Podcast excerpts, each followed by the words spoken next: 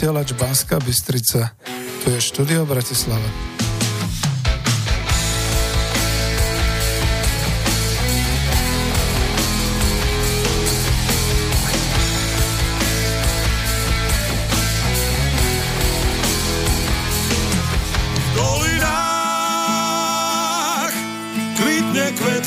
lásku nám dáva.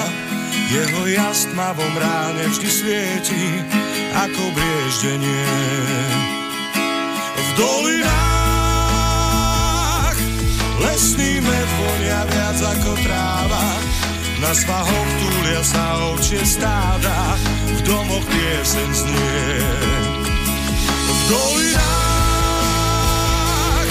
človek sám svoju prírodu chráni, každý strom, každá lúka na stráni je náš vzácný viek. V dolinách ľudia nemajú zamknuté brány, majú tam srdcia čisté a blúdne.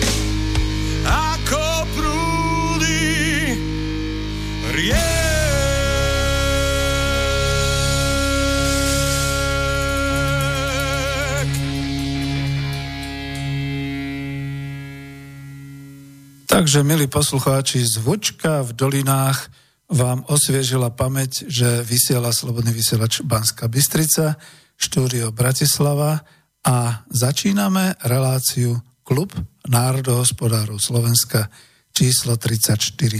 Želám vám príjemné útorkové popoludne, milé poslucháčky a vážení poslucháči Slobodného vysielača Banská Bystrica. Spoza mikrofónu vás pozdravuje inžinier ekonómie Peter Zajac Vanka. Dnes je útorok 21. mája roku 2019.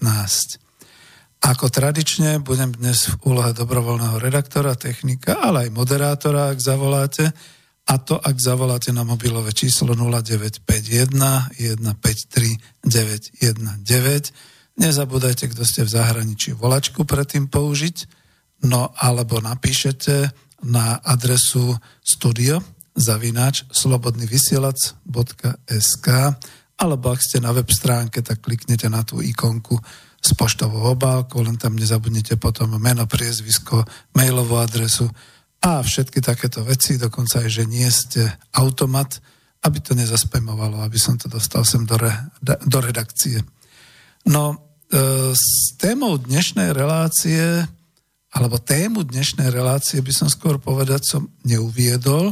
Vidíte tam iba klub národohospodárov číslo 34 a dá sa definovať tak ako určitá odpoveď na otázku, ktorú dnes hľadajú všetci politici aj expolitici a ktorú za nich všetkých vlastne položil na stretnutí v hoteli Bratislava pán Vladimír Mečiar.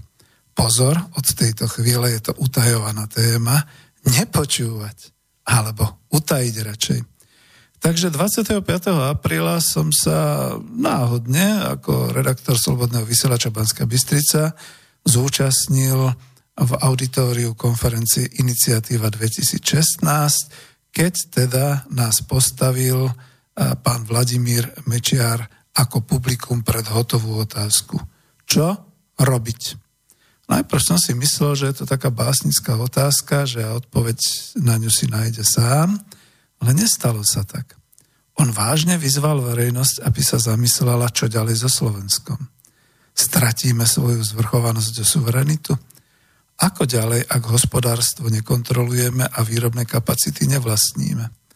Ako ďalej s bezpečnosťou Slovenska, ak sa rodí čoraz menej detí a mladí ekonomicky aktívni ľudia odchádzajú do zahraničia? No a jediný, kto odpovedal, a potom ich bolo viac, ale ja som odišiel, kto z publika odpovedal, keďže to mala byť verejná diskusia, bol taký drzý mládenec, e, ktorý si e, reč pána Mečera natáčal na iPod a už, už sa hlásil a už vykrikol, ja, ja, ja, ja mám odpoveď. Priznám sa, neviem, o čom trieskal. Ja som radšej vstal a odišiel, pretože ako si, môžete ma brať ako chcete, ale ja nemám rád takéto verejné diskusie, kde sa k ničomu nakoniec nedôjde. To som si uvedomil už dávno, preto aj ten spolok národohospodárov, ktorý teda vediem a chcem viesť, aby z každého stretnutia bol nejaký zápis, aby z každého stretnutia bol nejaký výsledok, pretože najprv si povieme nejaké východiska, nejakú situáciu, potom si povieme, ako by sme to riešili a prípadne si aj môžeme rozdať úlohy, ako takéto veci vlastne riešiť, kto ich chce riešiť, dokedy ich chce riešiť a kto potom bude prezentovať, čo sme povedali.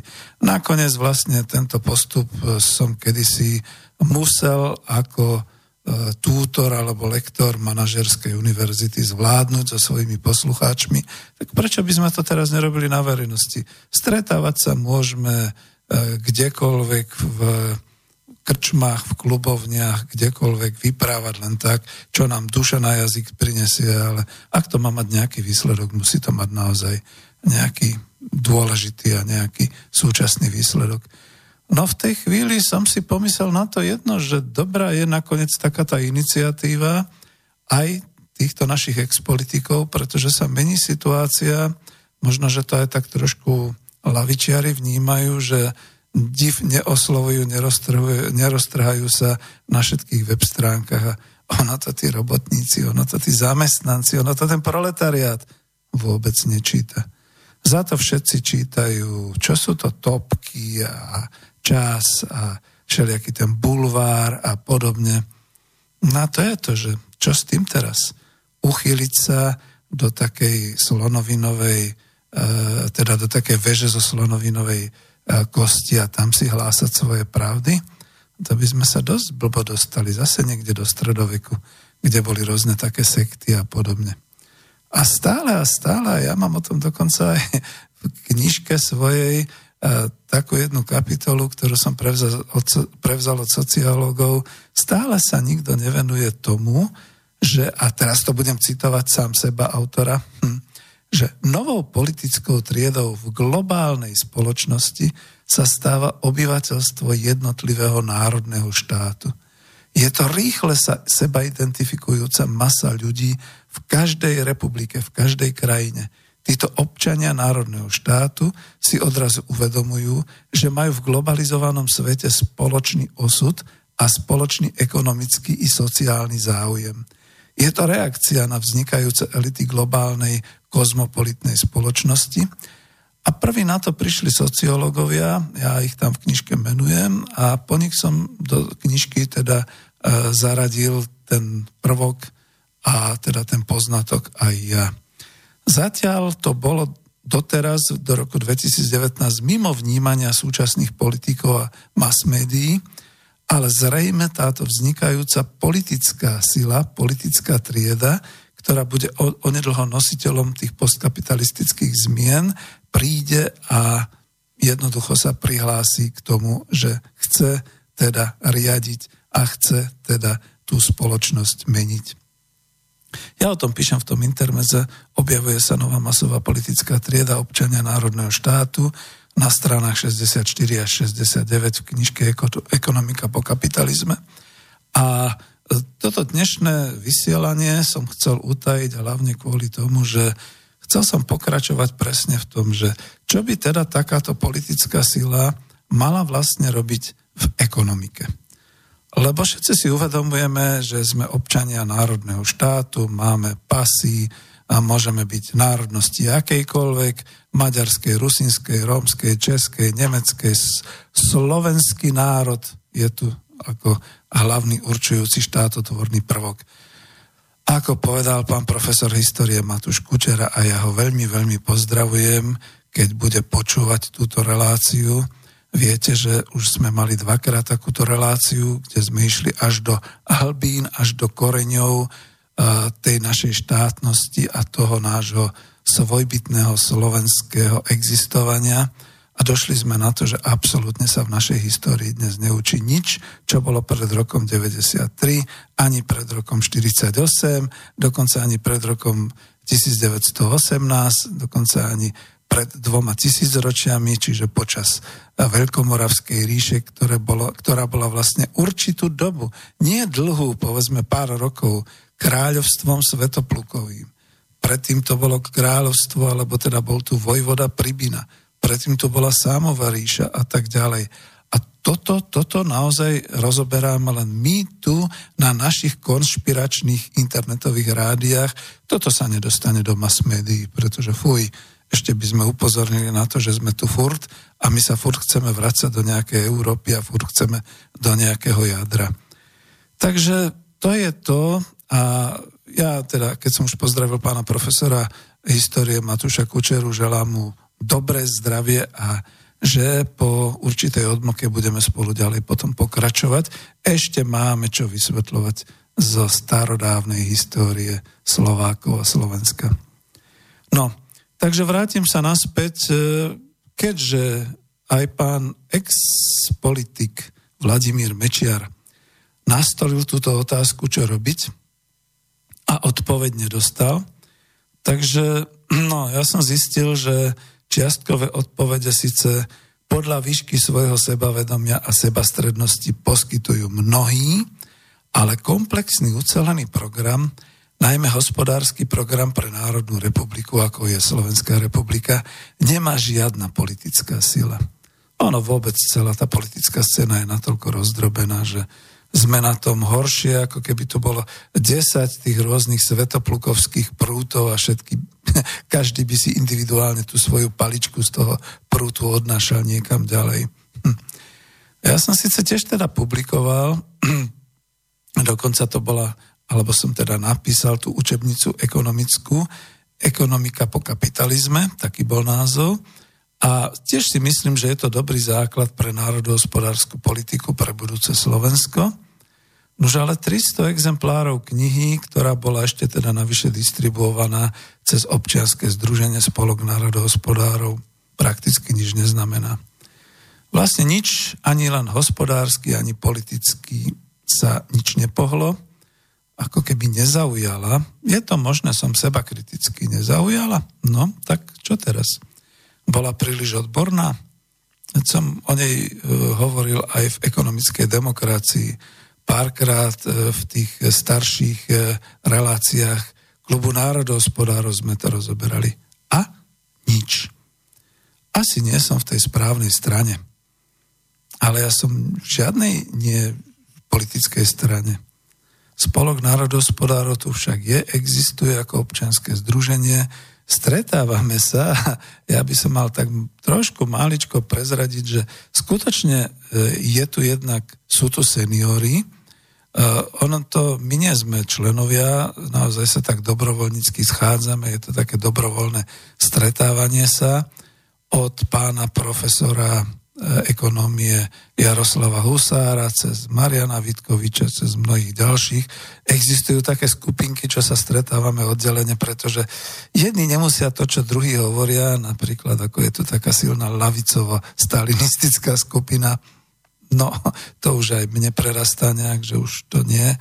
Sú tu také rôzne iné skupinky a najviac, čo ma mrzí, že nepokračuje taká tá skupinka, respektíve to, čo bolo v tom Centre pre ekonomickú demokraciu, takýto mladý. No čo už, no tak, tak nie, no. Uh, aj tak uh, sa veľa dobrých vecí robí. ja to zachytávam, dokonca mi poradili, že teda však urob tú web stránku e, Spolok národohospodárov, tak aj k tomu sa chystáme. No a to je všetko zatiaľ. No čo môžem zatiaľ povedať? Než teda budem pokračovať, dajme nejakú pesničku. Buďme veselí.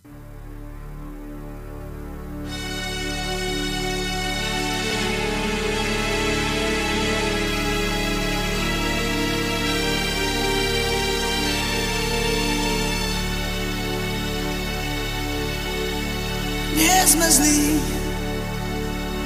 na čo záplava horkých slí.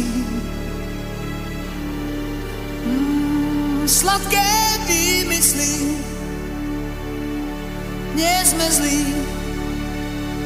a zda bývame bezradní. Bez chýb nie je nik, súdia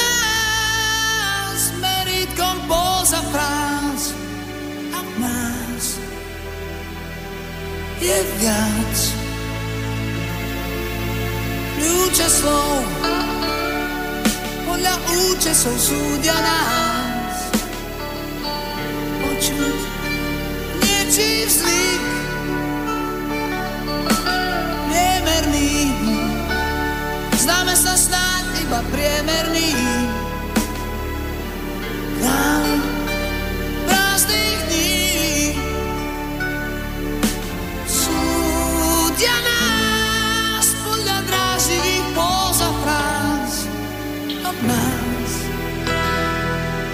Yeah.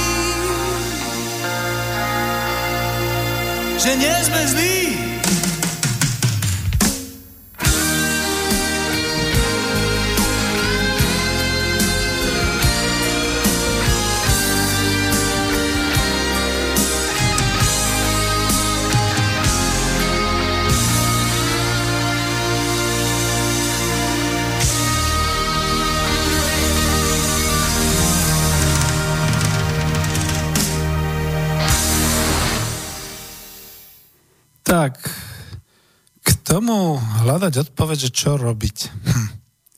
Ja sa možno tak prihovoriť akurát ako predseda občianskeho združenia Spolok národospodárov Slovenska, hm, že milí poslucháči, keď ste sa rozhodli počúvať reláciu Klub národospodárov Slovenska, už 24. raz sa vám prihováram, 34. raz sa vám prihováram ako predseda Spolku národospodárov, vám všetkým, čo vás trápi, že za uplynulých pomaly 30 rokov od začiatku roka 1990 a za 26 rokov od vzniku samostatnej a zvrchovanej Slovenskej republiky pociťujeme, že tu už nemáme slovenskú ekonomiku, plnú slovenských výrobných závodov, fabrík, priemyselných a stavebných firiem v rukách slovenských vlastníkov a štátu Slovenská republika, že tu okrem dvoch obslužných bank a jednej dozorčej banky, ktorá sa volá Národná banka Slovenska, sú už všetky komerčné banky, aj tie, v ktorých máme svoje úspory, cez ktoré sa nám vyplácajú mzdy a ktorým držíme z roka na rok viac a viac peňazí, že sú v rukách zahraničných, teda cudzích vlastníkov a že naša dnes bohatá obchodná sieť a sieť služieb všetkého druhu patrí tiež do cudzích rúk a teda musíme zdôrazniť, že tu už máme ekonomiku na Slovensku a nie slovenskú ekonomiku. Národné hospodárstvo ako ekonomický predmet sa už ani nevyučuje na vysokých školách a univerzitách, dokonca ani na stredných školách. A mládež e, s takými tými vreckovými 100 eurovkami, teda myslím tak, že dostávajú od rodičov alebo si zarábajú, si už ani neuvedomuje, že prechádza štátnu hranicu ak je tam na ceste iba nejaká taká malá modrá štvorcová plechová tabulka s kruhom žltých hviezdiček a s nadpisom Slovensko, ako to máme pri prechode z Rajky do Bratislavy.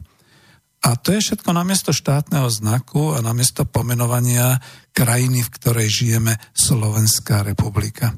No málo kde je už teda taká tá hraničná tabula. Mládež u nás chodí do pubov, obeduje cheeseburgery, v galériách molov či iných auparkov četuje, v pizzahatoch robí eventy a vôbec je nechyba nič slovenského. Veď napokon nejaké tie slovenské elektrárne ešte stále máme, hm, i keď ich vlastne vlastne Taliani, aj slovenské kúpele tu zase máme, hm, i keď ich vlastní Danubia, maďarsko-americká firma, vlastníme Tatra banku, i keď ju vlastnia Nemci, teda máme, chodíme do Tatra banky, keď ju vlastnia Nemci a tak ďalej a tak ďalej. Tak ťažko dnes budovať hrdosť na niečo, čo je naše a čo vlastníme. V podstate veľmi dobre bolo, že hokejová reprezentácia nakoniec mala na tých e, svojich dresoch na prsiach ten originál naozaj slovenský historický štátny znak – a chlapci bojovali, bojovali ako leví, nož ale stáva sa. Tak to skúsime o rok.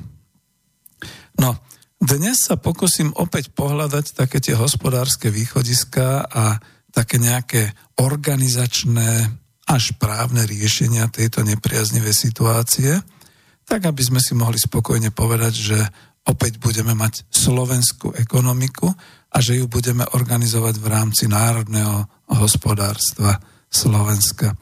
Ono, viete, ono sa to niekedy ani nezdá. Mnohí, povedzme, spolužiaci alebo mnohí ľudia aj v mojej vekovej kategórii hovoria, čo, čo si taký nespokojný. Veď vidíš, máme všetko, je tu tisíc automobilov, máme plné obchody, dobre zarábame, naše deti bývajú v krásnych bytoch, tak čo, čo, čo, čo ti je? Ja im vždy pripomínam, viete, ale vy ste boli tí, ktorí ste tvrdili, že za Slovak štátu to bolo strašné, to bol fašizmus, to bolo všeličo. Ale pritom mnohí ľudia tiež spomínajú, že ako im bolo dobré, že boli gazdovia, hospodári a tak ďalej, ba dokonca, že sa podielali na tej vojnovej konjunktúre. Uvedomte si ľudia, na čom sa my vlastne podielame dneska? Na akej to konjunktúre? A kto tú konjunktúru má, kto z nej ťaží? Už celkom oficiálne sa hovorí, že treba zmeniť ten pomer tých dôchodkov z hospodárenia, nie že firmy 60 a zamestnanci 40, ale aspoň pol na pol. A hovoria to významní ekonómovia Slovenska, nielen v ekonomickom ústave Slovenskej akadémie vied, ale aj takí starí bardi, ako povedzme profesor Haluška a ďalší. A už sa vôbec nespomína, že čo keby to bolo, že by to bolo 100% v našich rukách a znamenalo by to, že v podstate naozaj všetko, čo vlastní štát, republika, čo vlastnia slovenskí vlastníci, sa v plnej miere vracia do slovenského rozpočtu a dobre, tak povedzme zamestnanci by mali 50 na 50 ale aj tak by to všetko, všetky tie zisky išli do slovenského štátneho rozpočtu a z neho by sa potom vytvárali zdroje na všetko to verejné financovanie. Lebo zatiaľ to vyzerá, že sa akurát verejné zdroje zadlžujú, zadlžujú, zadlžujú, no a bum. Kedy to skončí a ako to skončí. Viete, keď raz stratíte tú zvrchovanosť a tú moc nad vlastnými zdrojmi a financiami a ekonomikou, je s vami amen. Takže čo si budeme vyprávať? No, pretože sa stretávame, debatíme a občas sú to také aj vášnivé debaty. Ja kľudne poviem, že sa aj pohádam a všelijak to je, však ma poznajú ľudia, ale s niektorými ďalšími zase máme také, to už mám spracované ako predseda spolku, také východiska pre riešenie z tejto situácie. Možno by to bola aj odpoveď na tú otázku, čo robiť. No a či je to zľava, či je to správa, my už pomaly začíname mysleť spoločne. Nedávno som bol na takom stretnutí skôr kresťanských demokratov, kde som bol prekvapený, že ako presne to isté cítenie, presne ten istý pohľad na vec, na situáciu. Všetci sme dneska tak nejak sklamaní tým liberalizmom, tým 30-ročným vývojom, dokonca začínajú také tvrdo antiliberálne e, pnutia, pretože zistujeme, že o čo všetko sme vlastne prišli a kam nás to doviedol ten ideologický liberalizmus alebo neoliberalizmus. Takže aké máme vlastne východiska, aké sú východiska a ako by sa to dalo riešiť. Ja to najprv prečítam celé, potom to budem rozoberať. Takže, no môžem, je to 5 bodov, takže ich prečítam a potom to budem rozoberať po jednom. To je jedno, či prvé, druhé, ale ja tomu pokladám za nejaký dôraz alebo význam, keď to bude, že poprvé, po druhé. Čiže poprvé vlastníctvo. Je treba skutočne riešiť vlastníctvo. Mne sa, mňa sa veľmi dotýka, keď ešte aj ty, ja sa považujem za doľava, za socialistu, ale ešte aj tí doľava, tí lavičiari, tí socialisti, socdemáci ani nebrknú o vlastníctve. Oni sa už s tým ako si vyrovnali, kedy si bolo, že vyrovnať sa s náboženskou otázkou, oni sa dneska vyrovnali s kapitalistickou otázkou, že vlastníctvo je nedotknutelné vlastníctvo, toho sa nebudeme dotýkať. A nie je to pravda. Len pred 30 rokmi sa to vlastníctvo zásadne zmenilo a keď človek chodí po slovenských hradoch a po múzeách a podobne, počuje, ako sa v každom storočí x krát to vlastníctvo menilo z rúk do rúk, niekedy násilne, niekedy obchodne, niekedy tak, ale žiadne vlastníctvo nie je posvetné. Za to utajujem tú reláciu, lebo za takéto slova hmm, hm, človek môže dostať. Takže poprvé, vlastníctvo v rukách štátu alebo v rukách verejnej samozprávy a vlastníctvo v rukách slovenských podnikateľov a výrobných samozpráv. To je prvé východisko pre riešenie problému situácie na Slovensku. Druhé východisko. Tvorba horizontálnych výrobných väzieb vo výrobe, výrobnej spotrebe a až druhorado a špeciálne tvorba dodávateľsko-odberateľských vzťahov, napríklad pre rôzne oblasti priemyslu, potravinársky priemysel, farmaceutický priemysel, stavebný priemysel a tak ďalej a tak ďalej. Objasním to, lebo to je trošku už také odborné. Po tretie, kontrola a disponovanie finančnou stránkou hospodárenia pre rozvoj národohospodárskeho komplexu Slovenska. My dnes nedisponujeme a nemáme kontrolu nad finančnou stránkou ekonomiky. Po štvrté, organizačný rozvoj subjektov národného hospodárstva. Tu dám len takú poznámku, že ja som vlastne možno trošku chybne aj v tej ekonomickej demokracii, v tej koop industrii a podobne udrel na tento štvrtý bod celkom radostný, že však ľudia to pochopia, okamžite začnú meniť, okamžite sa rozvinie taký ten organizačný rozvoj subjektov pre národné hospodárstvo. Nič, absolútne. Tu som sklamaný. Čiže to bol štvrtý bod a piatý bod, dodávanie hospodárskeho zdroja zvaného vedomosti, knowledge anglicky, zručnosti, skúsenosti a vzdelanie, všeobecne a špeciálne ako produktívneho hospodárskeho zdroja do ekonomiky. Toto je 5 základných bodov, toto je ten postup, ktorý by som odporúčal každej politickej sile, ktorá to myslí so Slovenskom a s blahobytom občanov, teda ľudu Slovenskej republiky vážne v budúcich voľbách alebo kedykoľvek v budúcnosti. Ja nie som straníkom. Som socialista na voľnej nohe a národohospodár, poznáte ma. Ale ak budeme oslovení, alebo ak budem ja oslovený, hoci aj nejakým akýmkoľvek kresťanskými socialistami, národnými socialistami, kdokoľvek, kto to myslí za republikou a so Slovenskom dobre, tak sa dáme do práce. Lavica to za posledných 30 rokov totálne pres ešte není 10 hodín večer, prehrala. Takže asi toľko.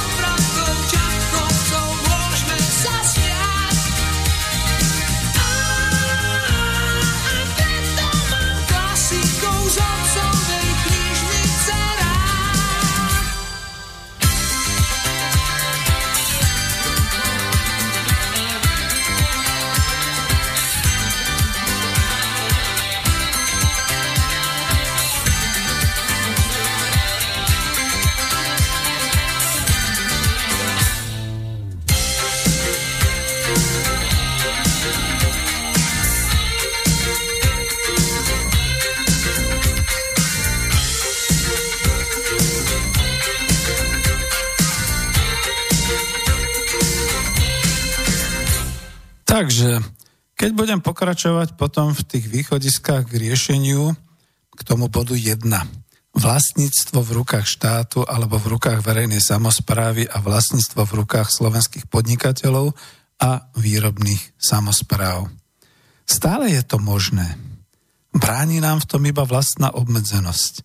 Ešte stále totiž to platí obchodný zákonník, kde v kapitole 2 máte definované družstvo.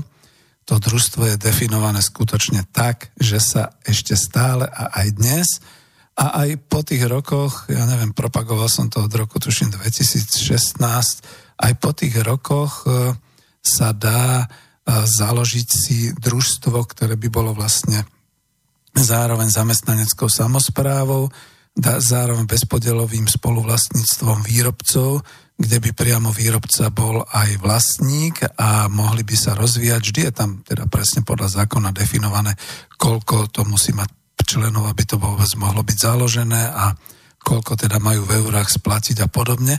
A v tých zásadách, to je to práve zle, že v tých zásadách, to je to práve dobré, ale zle, že sa to neuskutočne v tých zásadách je aj definovaný naozaj taký ten uh, riadiaci prvok, ktorým je tá demokracia, teda naozaj to tá, ani nie že správna rada, ale teda to predstavenstvo družstva a rozhodovanie. Len keď ľudia, ja som asi urobil chybu niekedy na začiatku ešte v tej ekonomickej demokracii a potom v industrii, že to oslovilo filozofov a politológov a podobne, ale nie priamo ľudí z výroby alebo ľudí z hospodárskeho života. Pretože títo filozofovia a, filológ, a, a, a politológovia a takýto zľava, oni to nepochopili, oni tvrdo nepochopili, že to nebude znamenať, že ráno o 5. všetci vstanú, prídu na pracoviska a od stola ku stolu, od sústruhu ku sústruhu budú chodiť a budú hlasovať o tom, čo robí Mara, čo robí v ten deň Fero, čo robí v ten deň Jana a podobne, že to je primitivizmus, to je veľmi primitívne a absolútne zle myslené, že to od toho sú určité riadiace mechanizmy a my sme predsa klesli z tých riadiacich vlastných československých mechanizmov, ktoré sme mali do roku 89, kam si dnes v roku 2019, keď tu rozhodujú nejakí čudní gubernátori, ktorí sem prídu, alebo dokonca teda takí tí naši, ja by som to povedal, ako sa to volalo, tí ľudia, ktorí povedzme v Indii dozerali nad e, zberom plantáží a boli teda takými tými manažérmi tej výroby a podobne Uh, radšej ani nehovoriť, že mne to pripomína už zo stredoveku tých drábov a tých nejakých tých, uh, ne, nedá sa to ani definovať, nechcem to ani definovať, nie je to nutné. Čiže dnes sa naozaj dá stále podľa platného obchodného zákonníku založiť družstvo ako zamestnanecká samozpráva a tak ďalej. No ale keď sa zakladajú družstva, tak prvé, čo je, že každý si určí svoj vklad a potom veľmi dbá, aby teda každý rok z toho bol nejaký ten zisk, ktorý si zoberie do kešenia a tak ďalej. No ale okrem toho máme štátne podniky a organizácie, iba že ich nevyužívame a bojíme sa im dokonca, keďže sme v Európskej únii, dať zo štátneho rozpočtu, prideliť im nejaké investičné impulzy, respektíve podporiť ich, aby mohli brať e, veľké komerčné úvery v bankách a to to je taký strach, ako niektoré krajiny to nerobia, ako dokonca Nemecko, Francúzsko si svoje štátne podniky podporujú, ako len sa dá. A ja k tomu sa možno vyjadrím, ešte nájdem taký nejaký článok. Ale prečo to chcem hovoriť? Teraz zasadá práve dnes 21. mája v Bratislave celá tá porada ministrov dopravy e, Vyšehradskej štvorky. Oni samozrejme rokujú o možnostiach rýchlo dráhy vlakovej 300 km rýchlosť, takéto šikanzen e, stredoeurópsky z Budapešti cez Bratislavu, Brno až do Varšavy a podobne. A už teraz pri štúdii uskutočniteľnosti, čiže pri tej feasibility štúdii E, predovšetkým sa spoliehajú na to, že eurofondy im dajú peniaze na tento rozvoj. Ako toto nenajdu v štátnych rozpočtoch? To nevedia osloviť svoje podnikateľské skupiny a povedať dajte, budete to mať. Veď tak sa kedysi robil ten kapitalizmus, že sa e, oslovili bohatí oslovili sa, dali sa im akcie, vypísali sa akcie a tak ďalej. Nie, dneska nie, dneska všetci plačú a už utekajú do Bruselu, aby si dali odsúhlasiť nejaký ten projekt a bude sa to z tohoto robiť. No prečo som to iba použil? Pretože naozaj my absolútne nemáme využité to, že môžeme zo štátneho rozpočtu naše štátne podniky a teda naše hospodárske organizácie podporovať a tak ďalej. Ja, toto je tá bieda. No. Ja som kedysi neveril, keď mi jeden veľký, veľký pravičiar v, na Morave povedal, že tie eurofondy nás zabijú, Peter. A mal pravdu. Zabili nás. Zabili v nás iniciatívu, zabili v nás schopnosť samostatne rozmýšľať a schopnosť rozhodovať o svojich financiách a investovať.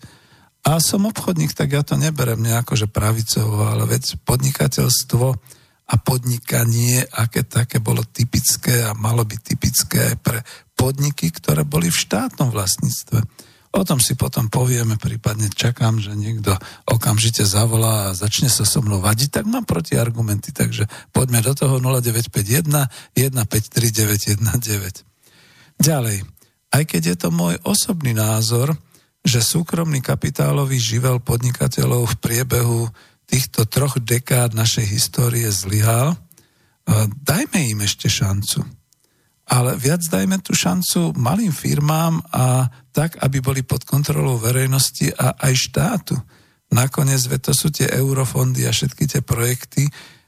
Dnes e, všetky tieto malé stredné firmy často žijú z verejných súťaží alebo aspoň zo subdodávok verejných súťaží a tam im kontrolujú dokonca aj to, čo nosia v gatiach, v trenkách. Prečo to teda nemôže byť kontrola ich nákladov a hlavne toho, čo budú robiť pre domáce hospodárske prostredia zo strany štátu a zo strany verejnosti? Veď si to uvedomte, to je to, že vlastníctvo môže byť, ale samozrejme musí byť kontrolované. Vôbec sa neujali, to je po tretie, vôbec sa neujali v problémových oblastiach hospodárstva také tie organizačno-právne formy, kde mohol vziať pod kontrolu štát ekonomické zdroje, povedzme formou národných podnikov. Hm, čo si myslíte, že e, je to iné, keď to nazveme TANAP, Tatranský národný park, alebo štátna krajská nemocnica a kontroluje to štát a dáva do toho štátne ekonomické zdroje, takisto vlastne v podstate môže fungovať národný podnik, môže mať štátneho správcu, národného definovaného správcu. Veď len trošku začrime do histórie, že nebolo to tak dávno, nebolo to pár storočí dozadu, e, písal sa len rok 1945, keď vznikali národní správcovia. Písal sa rok 1948, keď zase tí národní správcovia často zlyhávali, pretože už sa cítili byť sami vlastníkmi a kapitalistami a tak ich naozaj e, čakali tie politické všelijaké postihy a podobne. Ale veď dobre, dneska sme v demokracii, dneska máme vraj inú spoločnosť, tak budeme vedieť toho správcu národného podniku pekne kontrolovať a budeme definovať, čo je jeho funkcia, čo má robiť Určite to už bude človek, ktorý bude mať MBA, rôzne manažerské školy, ale bude z praxe, čiže bude podkutý a bude viesť takýto národný podnik k tomu, aby udržiaval a rozvíjal to, čo od neho chceme. Totižto na rozdiel od e, takýchto nejakých iných e, organizačných schém, e, správca by mal národný podnik vedieť zvelaďovať. Národný podnik zvelaďuje to, čo má v správe ale musí zároveň aj produkovať zisk. E, teraz akoby odbočím, ale chcem sa toho dotknúť. Poprvé, e, Češi boli múdrejší, stále si zachovali Budvar České Budejovice ako národný podnik. Majú to tam dokonca na každej, propagujem teraz to pivo a nič za to nemám, ale chutí mi. Na každej tej plechovici máte dodnes aj na každej flaške napísané, že je to National Corporation alebo National Enterprise to znamená národný podnik, nič iného. A celú tú históriu som už kedysi hovoril aj v ekonomických demokraciách, v reláciách, možno aj tu na klube národospodárov, čiže e, nechcem sa k tomu vracať, ale oni si to zachovali, ten podnik prosperuje, ten podnik je naozaj e, zlatou husou, ktorá nosí e, krásne zlaté vajčka, pretože prispieva do štátneho rozpočtu Českej republike, stále ho majú, stále ho držia, je nepredajný na kapitálovom trhu, to je to najdôležitejšie na národnom podniku a rozvíjajú si to ďalej. A my sme sa ako na Slovensku zbavili všetkého. Samozrejme, ako náš liberalizmus. My sme vždy boli pápežskejší od pápeža, keď sa to tak zoberiem. No a ja som ešte na niečo chcel poukazovať, tu trošku odbočím a budete ma trošku možno aj za to byť, lebo dobre, ak ekonomia, ak sme hlboko v kapitalizme, ak si už ani vládnúca strana, sociálna demokracia netrúfa v tomto našom globálnom kapitalizme a spojený v európskom jadre nič iného, len skrášľovať kapitalizmus. Viete, že sa mi páči potom taký ten pragmatizmus jedného človeka, ktorý No dobre, ja to skúsim tak. Je to môj spolužiak a vy teda už viete, že hovorím o spolužiakovi z výšky z Bratislavy z Vysokej školy ekonomickej. Áno, ide o inžiniera Andreja Babiša, ktorý len teraz poznamenal, že je dobré, ak sa národná, ja si to musím toto nájsť, to, ja neviem, či to budem citovať, ale niečo v tom zmysle, že národná korpor, nadnárodná korporácia ArcelorMittal nevie poriadne zabezpečiť ďalšiu existenciu e, tých oceliární Vítkovic. To boli kedysi e, Vítkovické železiárne Ostrava. A tak, ak to ona nevie, ak to nevie ArcelorMittal, tak to prevezme štát Česká republika, hoci aj za korunu a ustanoví tam štátny manažment. Toto už nakoniec Andrej Babiš urobil aj s ostravsko-karvinskými dolmi, teda s tou známou OKD značkou, ktoré kedysi privatizoval výhodne český podnikateľ Bakala, ktorý bol spojený so sociálnou demokraciou, predal to anglickým fondom, ktoré si mysleli, že na tom zbohatnú, keď to nejak zavrú, ale keď zistili, že musia do toho investovať, tak sami na seba uvalili konkurs, same, sami sebe dožili a nakoniec tento konkurs štát e, síce potvrdil, ale nevyplatil, dokonca ich vyšetruje a štát Česká republika potom celé OKD prevzal a okolo OKD je zrazu ticho. Postupne sa zviechajú, postupne sa to všetko zabezpečuje a má to štát Česká republika. Čiže dá sa povedať, že je to štátny podnik. A mne sa páči ten pragmatizmus Andreja Babiša a tento pragmatizmus chvíľu zdieľala sociálna demokracia Smer, keď na, prevzali naspäť Gabčíkovo a teda bola tam vodohospodárska výstavba, štátny podnik a e, aj ako energetika, ale nepokračujú. A čo my sme všade dobrí? Pozrite sa, ako sa kýve momentálne VSŽ, čiže východoslovenské železiárne, ktoré sú už dávno sprivatizované US Steelom a čo s tým teda US Steel chystá a robí. Ja musím teraz odbočiť ešte stále v rámci toho bodu 1 vlastníctvo v rukách štátu a kolektívne vlastníctvo.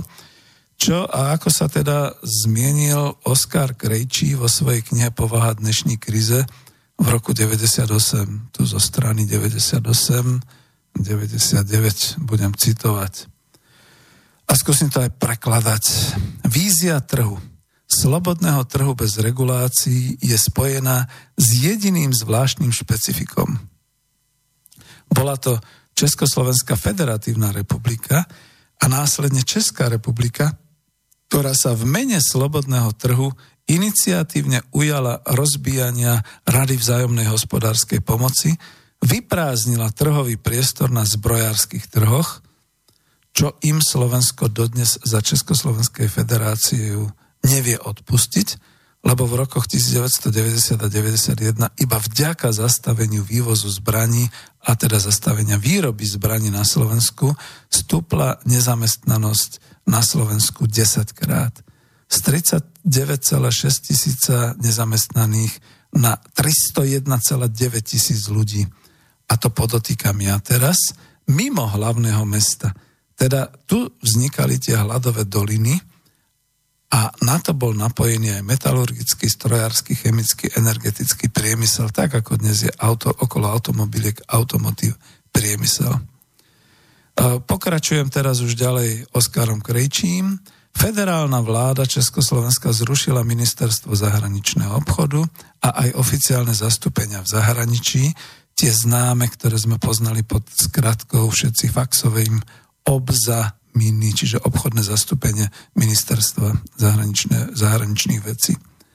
Teraz ho budem ďalej citovať, lebo sa to týka tohto bodu vlastníctvo a štátne.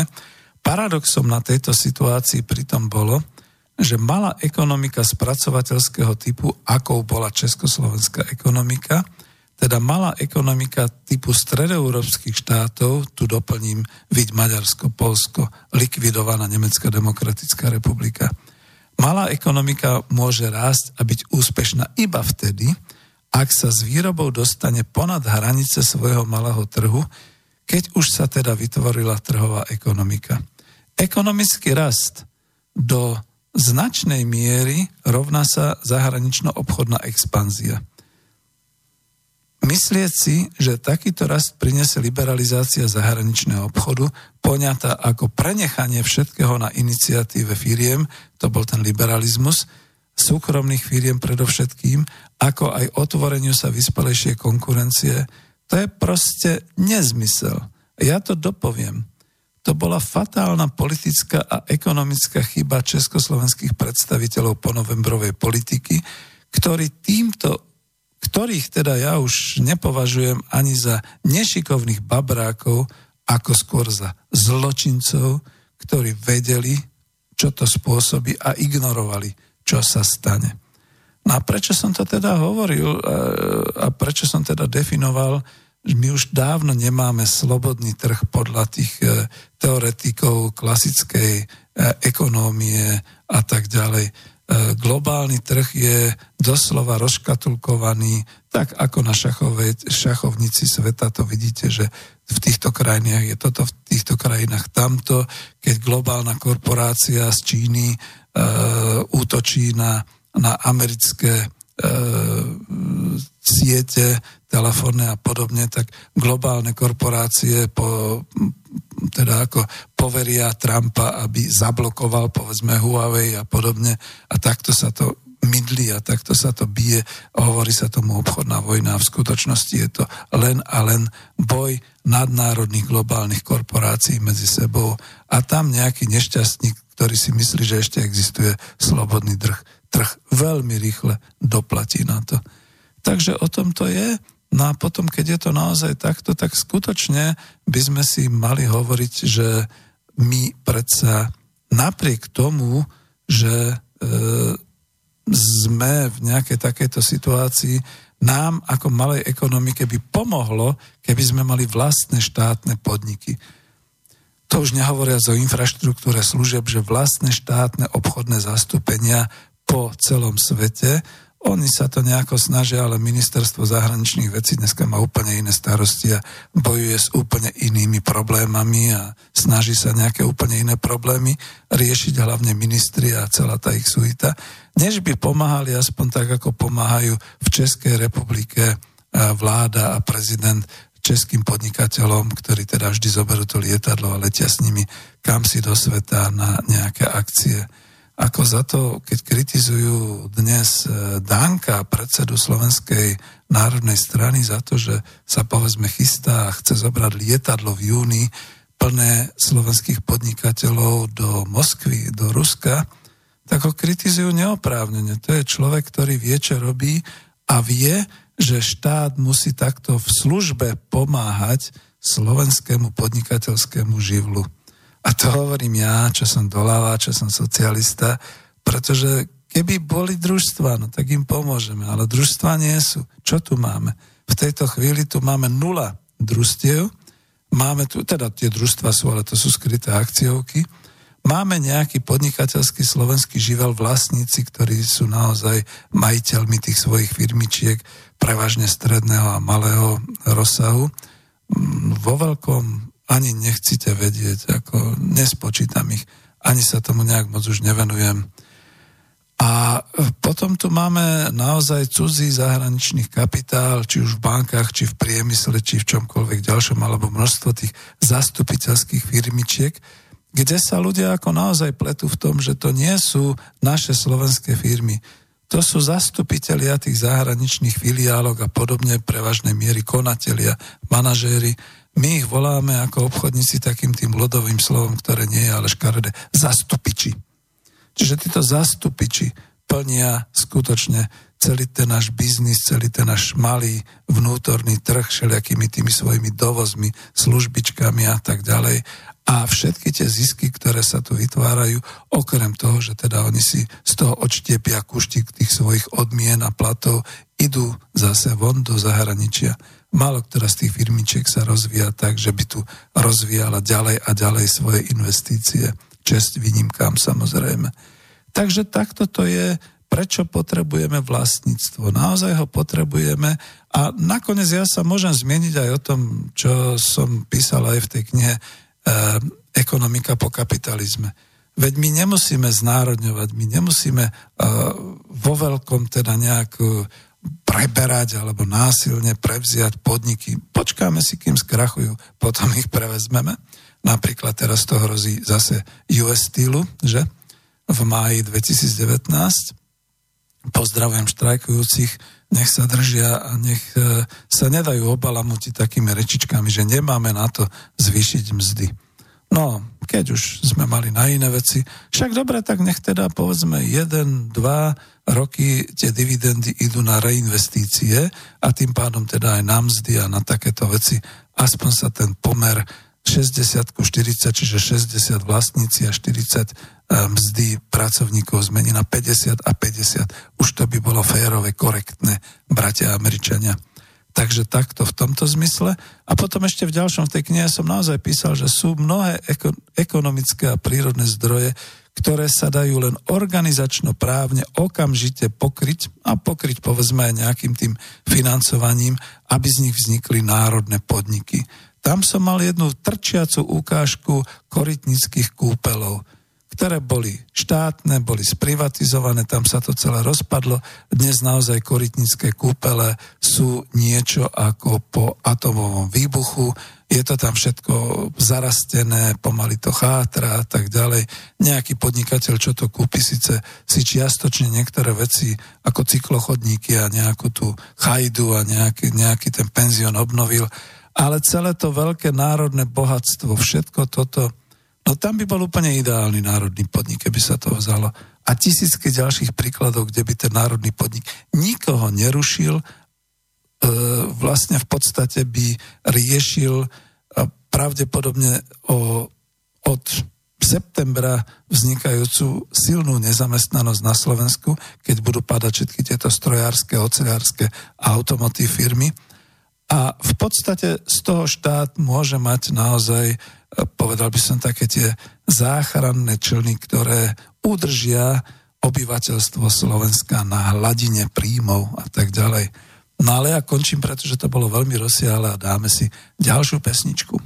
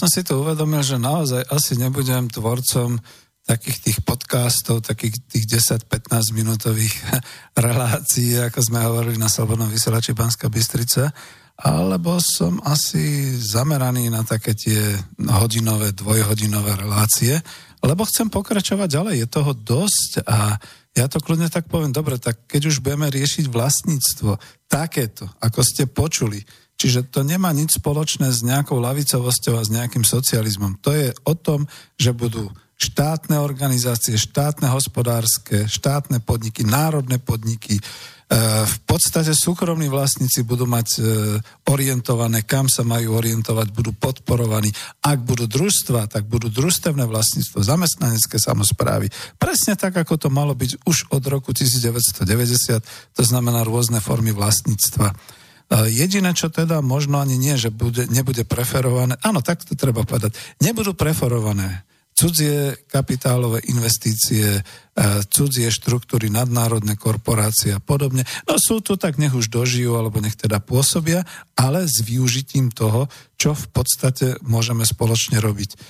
Nakoniec tie krajiny, ktoré si zachovali svoje národné hospodárstvo, kľudne dnes majú spoločné podniky, joint ventures a kooperácie s týmito veľkými uh, korporáciami a nič sa nedeje v pohode, že? Takže na toto sa zabúda. Potom, dobre, keď už budeme mať riešené a rozbehneme túto, uh, tento beh, toto kolo vlastnícke, prichádza krok 2. Tvorba horizontálnych výrobných väzieb vo výrobe, vo výrobnej spotrebe a až druhorado a špeciálne tvorba dodávateľsko-odberateľských vzťahov, napríklad pre spotrebu, pre potravinársky, farmaceutický priemysel, distribúciu a tak ďalej. No a e, nebudem tu teraz objasňovať tie vzťahy hospodárske a celý ten hospodársky cyklus, ten mám aj v tej ekonomike po kapitalizme. Prevzal som ho od pána profesora Jaroslava Husára. Ten veľmi dobre prednáša a vie vysvetliť všetko okolo teda toho, tých hospodárskych tokov v ekonomike. Ja sa zamerám na tieto veci. Horizontálne a vertikálne vzťahy. Predstavte si tie horizontálne vzťahy, to je na tej úrovni vodorovnej, dalo by sa povedať, horizont. Predstavte si, že okolo automobiliek sú desiatky až stovky subdodávateľských firiem, dodávajúcich povedzme pre, ja to len tak trestne, Volkswagen, alebo Peugeot, alebo Kia. A všade, kde existuje Volkswagen vo svete, dodávajú nejaké tie súčiastky. Povedzme, to nie sú vlastnícky slovenské fabriky, Často sú to podobné montovne ako samotné automobilky, len robia povedzme komponenty, nejaké plasty, nejaké sedačky, exportujú ich do sveta, teda rozumej do vozov Volkswagenu, tam, kde sa všade vo svete vyrábajú. A je to úžasné, pretože všetci hovoríme, ach, aký sme my super, aká sme super automobilová veľmoc, koľko je tu tých dodávateľov a tak ďalej. Ale tieto firmy sú orientované mono. Ja neviem, ako to nazvať, nechcem to úplne nazvať, že monopolne, ale sú orientované tak, že ich viaže zmluva dodávať len a len svojim odberateľom. Dávno to už nie je slobodný trh, majú fixné počty a fixné špecifikácie na čokoľvek a čokoľvek by chceli zmeniť, e, farbu, e, materiál, cenu, dodacie termíny, to iba so súhlasom monopolného odberateľa, v podstate ináč stoja, rozvíjajú sa a padajú spolu so značkou, napríklad Porsche Cayenne a teraz všetci, čo vyrábajú pozor, lebo keď skončí Porsche Cayenne, tak pôjdeme do straty, respektíve zavrú nás. Čiže je, záleží to od toho typu výrobku, od typu auta častokrát a ešte navyše sú to takisto len fabriky, ktoré pracujú na Slovensku ale nie sú vo vlastníctve majiteľov zo Slovenskej republiky. Často je to aj manažment, ktorý je tu cudzí zo zahraničia a dnes nie je vlastne ani tajomstvom, však to hovorí sám minister práce sociálnych vecí Richter, že aj pracovníci sú tam už dovážaní, povedzme to je tá sila tých 71 tisíc pracovných cudzincov, ktorí u nás pracujú oficiálne a to ešte nevieme, koľky pracujú na čierno. Čiže vidíte, to je to, že keď by sme chceli horizontálne vzťahy, tak ako sú teraz vybudované okolo automotív priemyslu, kde pre cudziu zahraničnú korporáciu pracujú cudzie firmy vo vlastníctve, dokonca dostávajú investičné stimuly a už prevažne začínajú tam robiť cudzí štátni príslušníci. Môj ty Bože, tak kam sme sa tu dostali?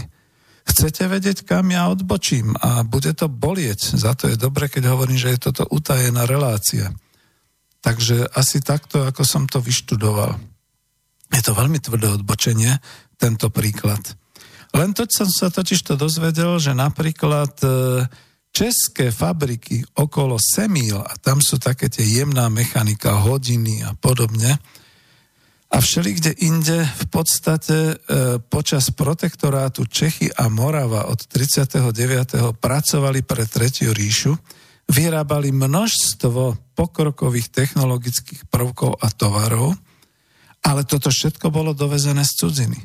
Z cudziny prišiel materiál, z cudziny e, sem prišla výrobňa, montovňa doslova, vyrábal sa tovar, povedzme všetky tie mechaniky, hodinové strojčeky pre časovač bomb a granátov napríklad. Všetko sa to prísne strážilo naozaj príslušníkmi SS, pracovali tu totálne nasadení v Rajchu, teda z Rajchu. A to bolo podľa e, rôzneho stupňa tej, tej dôležitosti a bezpečnosti a tak ďalej. Niekde pracovali aj Česi nasadení, ale tu v okolí Semil pracovali sami Nemci, boli dovazení sem z Rajchu Nemci, bol tu nemecký manažment a vedenie firmy. Samé firmy, ktoré sa volali tak rôzne typicky nemecky, tu mali teda tie svoje montovne. To znamená, že v podstate mm, som sa tu už aj stratil, kde som si to vypisoval. Vagóny sa odvážali ako s hotovou produkciou zase naspäť niekam do Nemecka alebo niekam logisticky, kde sa to montovalo do rozbušiek a do bomb.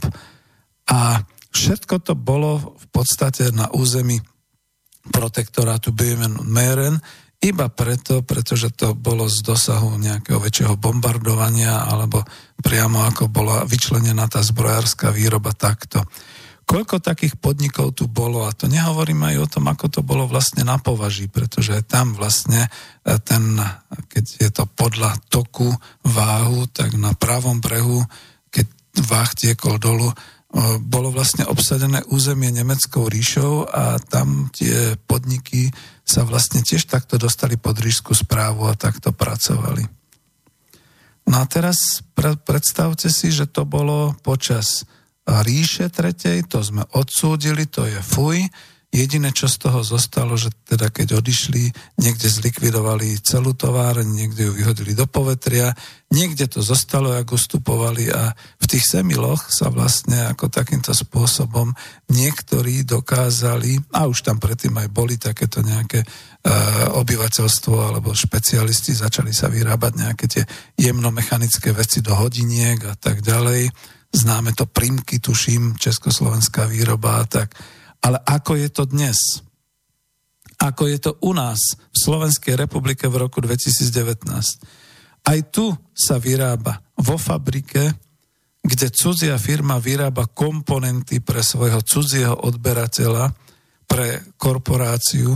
Vedúci sú cudzinci, manažeri sú cudzinci, vlastníci sú cudzinci. Oni dokonca z toho hospodárskeho výsledku si dajú odvážať dividendy a my nemáme zdanené dividendy, čiže to ide všetko von personál je už sotva slovenský, lebo častokrát, ako keď nenajdu tu, tak e, jednak ľudia 200-300 kilometrov u nás naozaj chodia pracovať, ale už sa sem dovážajú aj cez všetky tie agentúry dočasného zamestnávania cudzinci.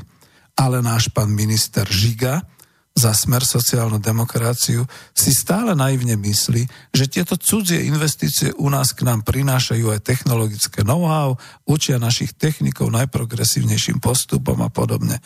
Učia? Veď pozrite sa, čo sa stane. Skončí výroba, skončí subdodávka, objednávky, Fabrika sa zbalí, je to väčšinou v tých plechových alebo sklenených všelijakých tých korpusoch, to sa zbalí za mesiac, odídu stroje, odídu technológie, odídu ľudia, rozpustí sa manažment bodaj by ešte tak, že by aspoň vyplatili našich ľudí a podobne. A čo si myslíte, aké know-how tu zostane? Ja by som naozaj, keby som bol v Národnej rade Slovenskej republiky, inicioval by som poslanecký prieskum z týchto zahraničných investícií a fabrík. Aké know-how ostáva na Slovensku? Odovzdávajú oni nejaké know-how? po ich zániku, alebo respektíve v priebehu ich činnosti sa kopírujú nejaké know-how materiály pre slovenský štát, pre možného slovenského výrobcu. Nie, nebuďte naivní, je to všetko obchodné tajomstvo a tak, ako to prišlo, odíde to.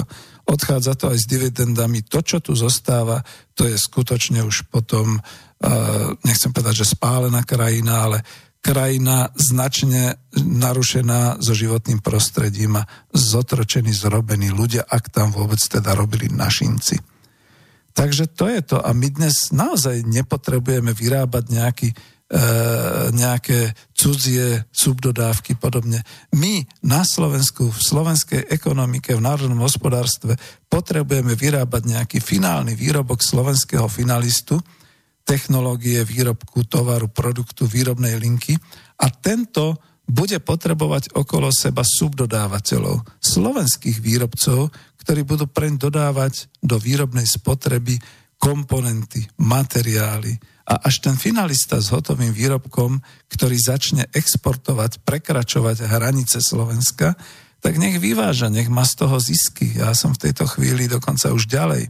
Nech má teda export, nech mu štát pomáha v tom exporte do sveta, lebo potom z toho trží mimoriadne, nechcem povedať zisky v tejto chvíli, ale už mimoriadne príjmy na svetových trhoch, zachytí sa svojou technológiou a v podstate dokáže takto e, naozaj e, preniesť ten ekonomický zisk e, z domáceho prostredia do zahraničného a odtiaľ ťažiť odtiaľ ťažiť to, že to bude prichádzať do nášho štátneho rozpočtu našim zamestnancom, našim vlastníkom, nášmu štátnemu rozpočtu.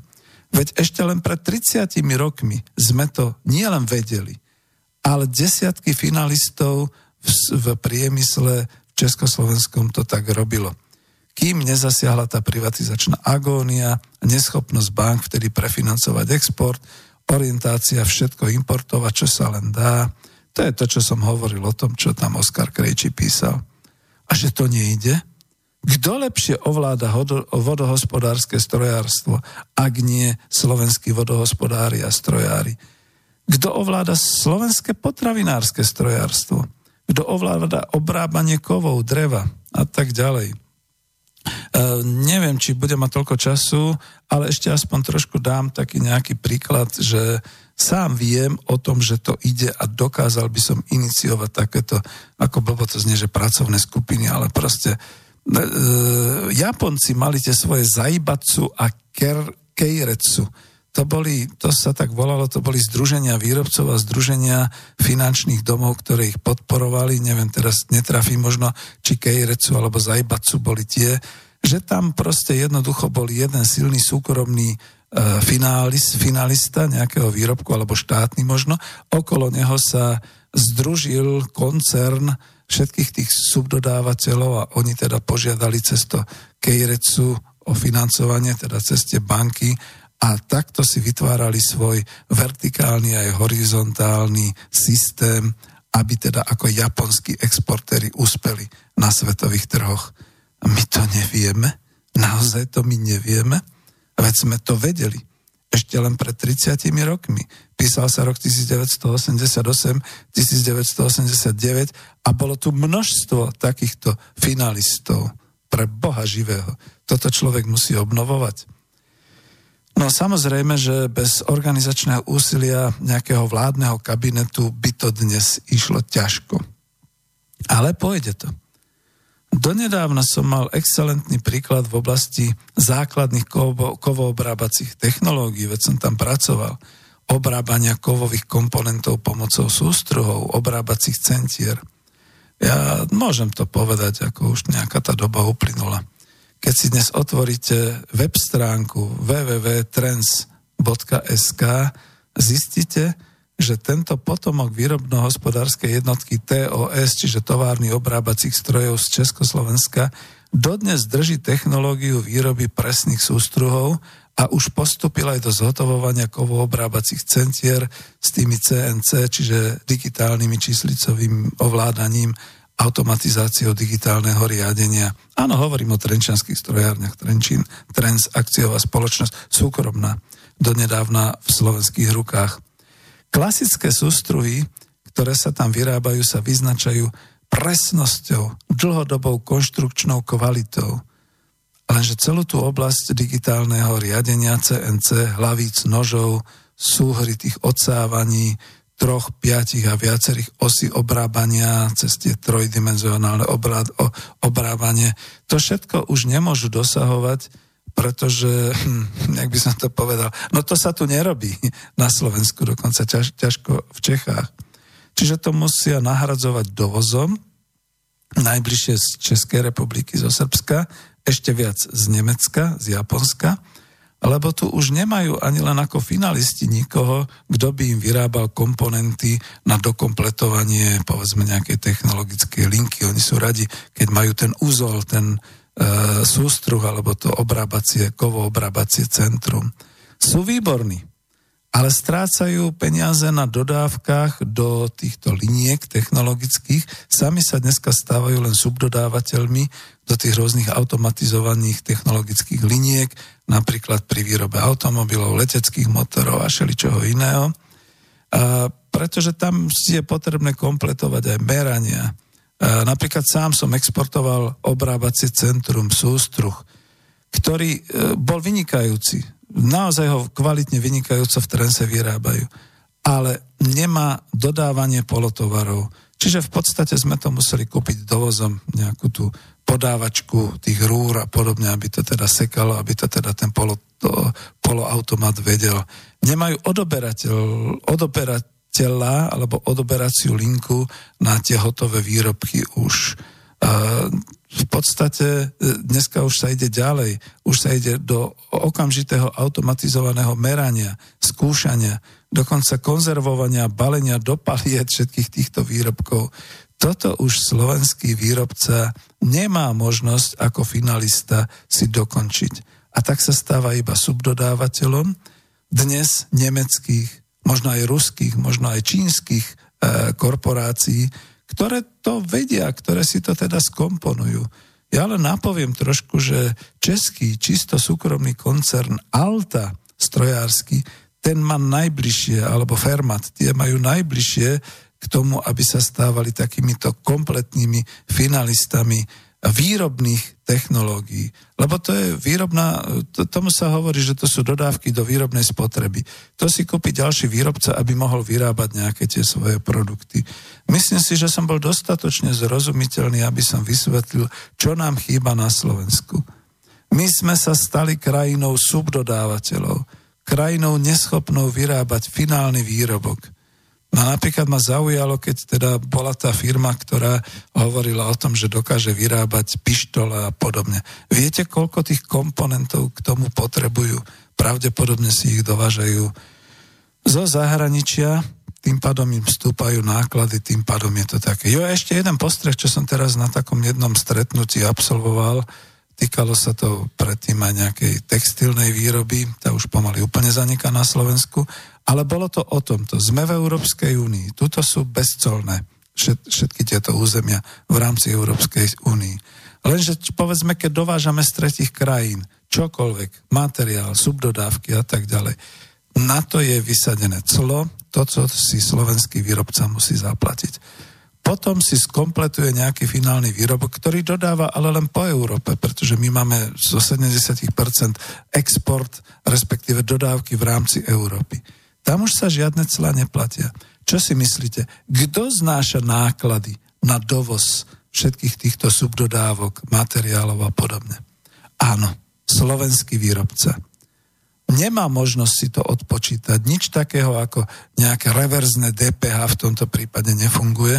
Tak to znáša v nákladoch, pretože nemá nejakého spoluhráča v tej horizontálnej alebo v tej vertikálnej sústave dodávateľov, aby si teda mohol od neho zobrať nejaké subdodávky. Takže takto, no. No aby som nalial častého, čistého vína už na konci, ani Trends, akciová spoločnosť Trenčína si dnes už nie je vo vlastníctve slovenských majiteľov. Alebo že by? Čo na to pán Mário Hoffman, ktorý vlastnil Trends, keď som tam ja robil? Hm? Dobre, tak to bol príklad, ako by dnes slovenský ťažký finalista v strojárenstve, v progresívnom strojárenstve, lebo kovoobrábanie do dneska výsadou len niekoľkých štátov, niekoľkých republik, a, a ako by si vedel pomôcť pri vertikálnom a horizontálnom reťazení tých dodávateľských zmluv, aby teda mohol v prípade finálneho dodávania eh, výrobných technológií, technológií, technológií prepačte, ťažiť na trhoch. A on neťaží. Len dodám, že čo myslíte, prečo si potom Ruská federácia po roku 2013 zaumienila, že bude nahrádzať import. No presne tým, nielen v spotrebnom tovare oni si nahradili aj ten strojársky import. Všetky tieto veci, o ktorých som teraz hovoril, si už dokáže Ruská federácia robiť sama. Robiť finálne výrobky. Čo si myslíte, prečo potom majú naozaj lietadla, zbranie, raketovú techniku, lodnú dopravu, železničnú dopravu? Nahradili import vlastnými vertikálnymi a horizontálnymi dodávateľskými líniami a výrobou pre výrobnú spotrebu. No a to nehovorím o ďalších pomaly už zabúdaných technológiách výroby, v ktorých sme boli vynikajúci a kde ešte dnes žijú nositeľia týchto know-how a vedomostí, ktoré by sa dali použiť, povedzme, naozaj. Dobre, sú to všetko dôchodcovia, No ale veď, veď, viete si predstaviť, ako by boli radi, keby mohli sa zúčastňovať naozaj na nejakej tej tvorbe, e, tej výrobnej linky, e, tej konštrukcie a takýchto veciach leží to všetko ľadom, skutočne ako poľahnuté polie, polia po daždi. A ozaj, keď už hovorím, tak v polnohospodárstve, v potravinárstve, to všetko, všetko čaká na obnovu, naozaj na organizovanie, no nejakou vládou, nejakým tým štátnym organizovaním. Ako vidím, toto skutočne ako žiadna lavica, ani nikto už teda neobnoví, pretože ani nevie, ako to má obnoviť. No, takže dobre. A sme v tom treťom, nedám pesničku, nevidím tu už nič, už ani nevolajte, pomaly pôjdeme do záveru. A, takže tretí krok, tretí okruh. Potom, keď už máme vlastníctvo, máme horizontálne a vertikálne dodávateľské vzťahy, čiže dokážeme robiť finál, dokážeme ho exportovať, dokážeme zaň tržiť. Potom, po tretie, kontrola a disponovanie finančnou stránkou hospodárenia pre rozvoj národohospodárskeho komplexu tak finančná stránka. Dneska máme euro v peňaženke, aj v štátnom rozpočte, ale úrokové sádzby a vôbec celú menovú politiku my nerobíme. Nám to určuje Európska centrálna banka a Národná banka Slovenska je len taký dozerajúci útvar. No a pekne, keď som niekde bol, tak niekto sa pýtal, ty počúvaj, a tam na čo je im v tej, te, taká tá veľká budova v tej Národnej banke Slovenska? Veď tam musia byť stovky kancelárií. Hm. Stovky kancelárií so stovkami pracovníkov. Kedy si aspoň riadili menu a riadili naše financie, dneska len dozerajú, ako sa u nás men, euro, ako mena európska vyvíja a tak ďalej. No na rozdiel od Českej republiky my nemáme možnosť operatívne riešiť menové a úverové potreby vlastnej ekonomiky, takže kým v Nemecku, to je, to je o tom, jak sa hovorí teda takéto, kým v Nemecku menové opatrenia Európskej centrálnej banky len zdvihnú mierne hladinu o 1-2 cm, to poviem trošku tak obrazne, u nás tieto opatrenia môžu vyvolať tsunami alebo naopak, kým u nás opatrenia nespôsobia prítok viac ako 5 cm vody, akoby príjmu alebo niečoho, obrazne povedané, do Nemecka to vpustí mohutný prítok vody, to je zase obrazne povedané, ktorý pomôže tej ekonomike. Čiže takto sme momentálne na tom. Strategicky by sme sa mali dostať e, v tejto situácii, ktorá je úplne odlišná od situácií po prijati eura v Slovenskej republike v roku 2008 do schopnosti kontrolovať svoju ekonomiku, svoje národné hospodárstvo republiky finančnými opatreniami a zásahmi. To je teraz mimo nás.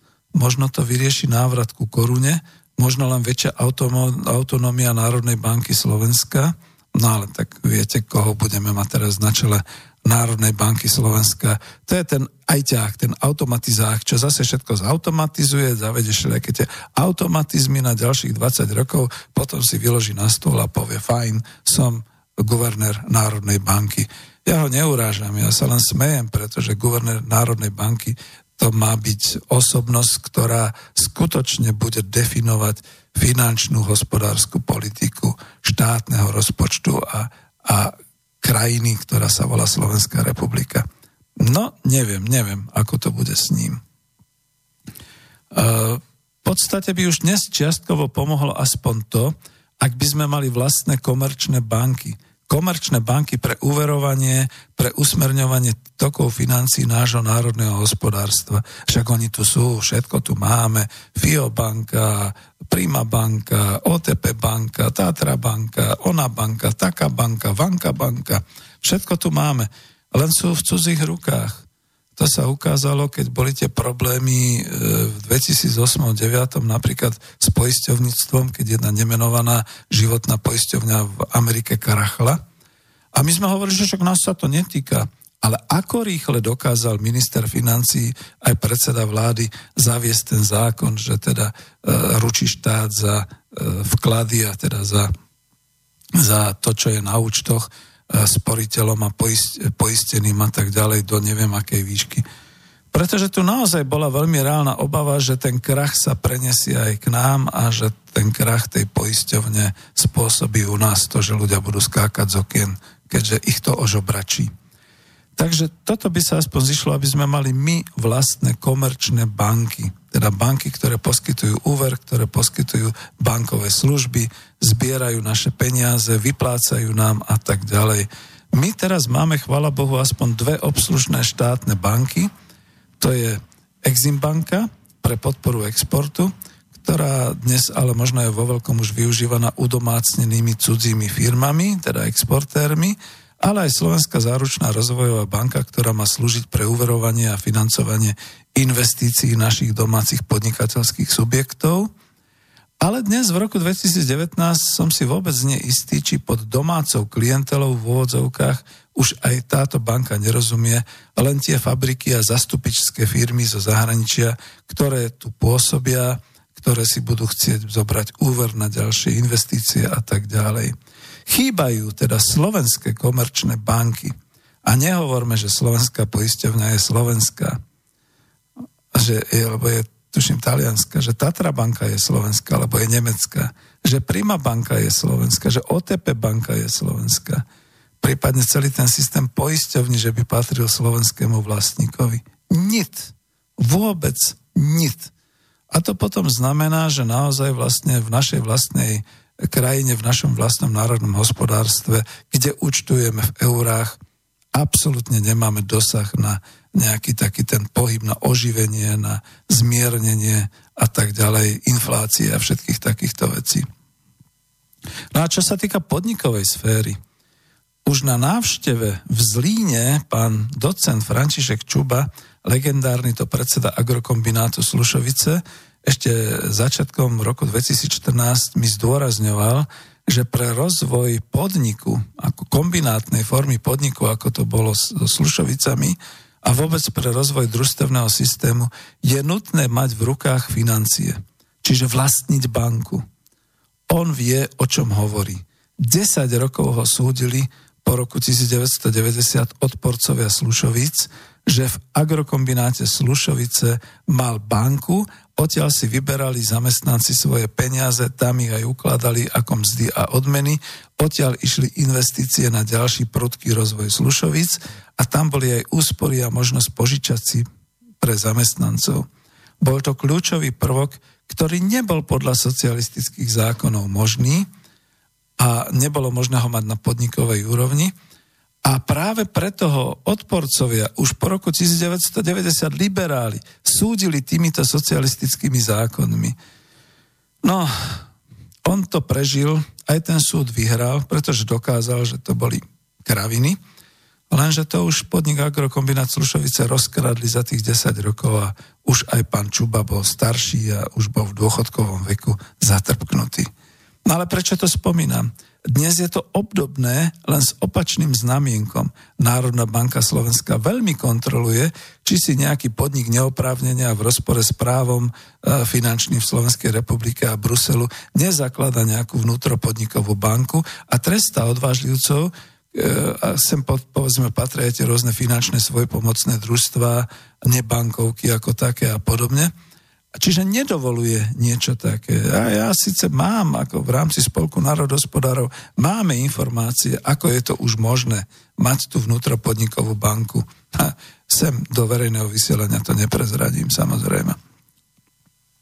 Pritom na úrovni podnikovej sféry by bolo rozumné a užitočné mať vlastnú podnikovú banku, pretože iba tá zabezpečí kolobeh financií vo vnútri organizácie so súhlasom či už vlastníkov, ak je to samozpráva, alebo podielníkov, ak sú to zamestnanci, ktorí držia podielové cenné papiere, ako ESOP a podobne, alebo v podstate ako majiteľov.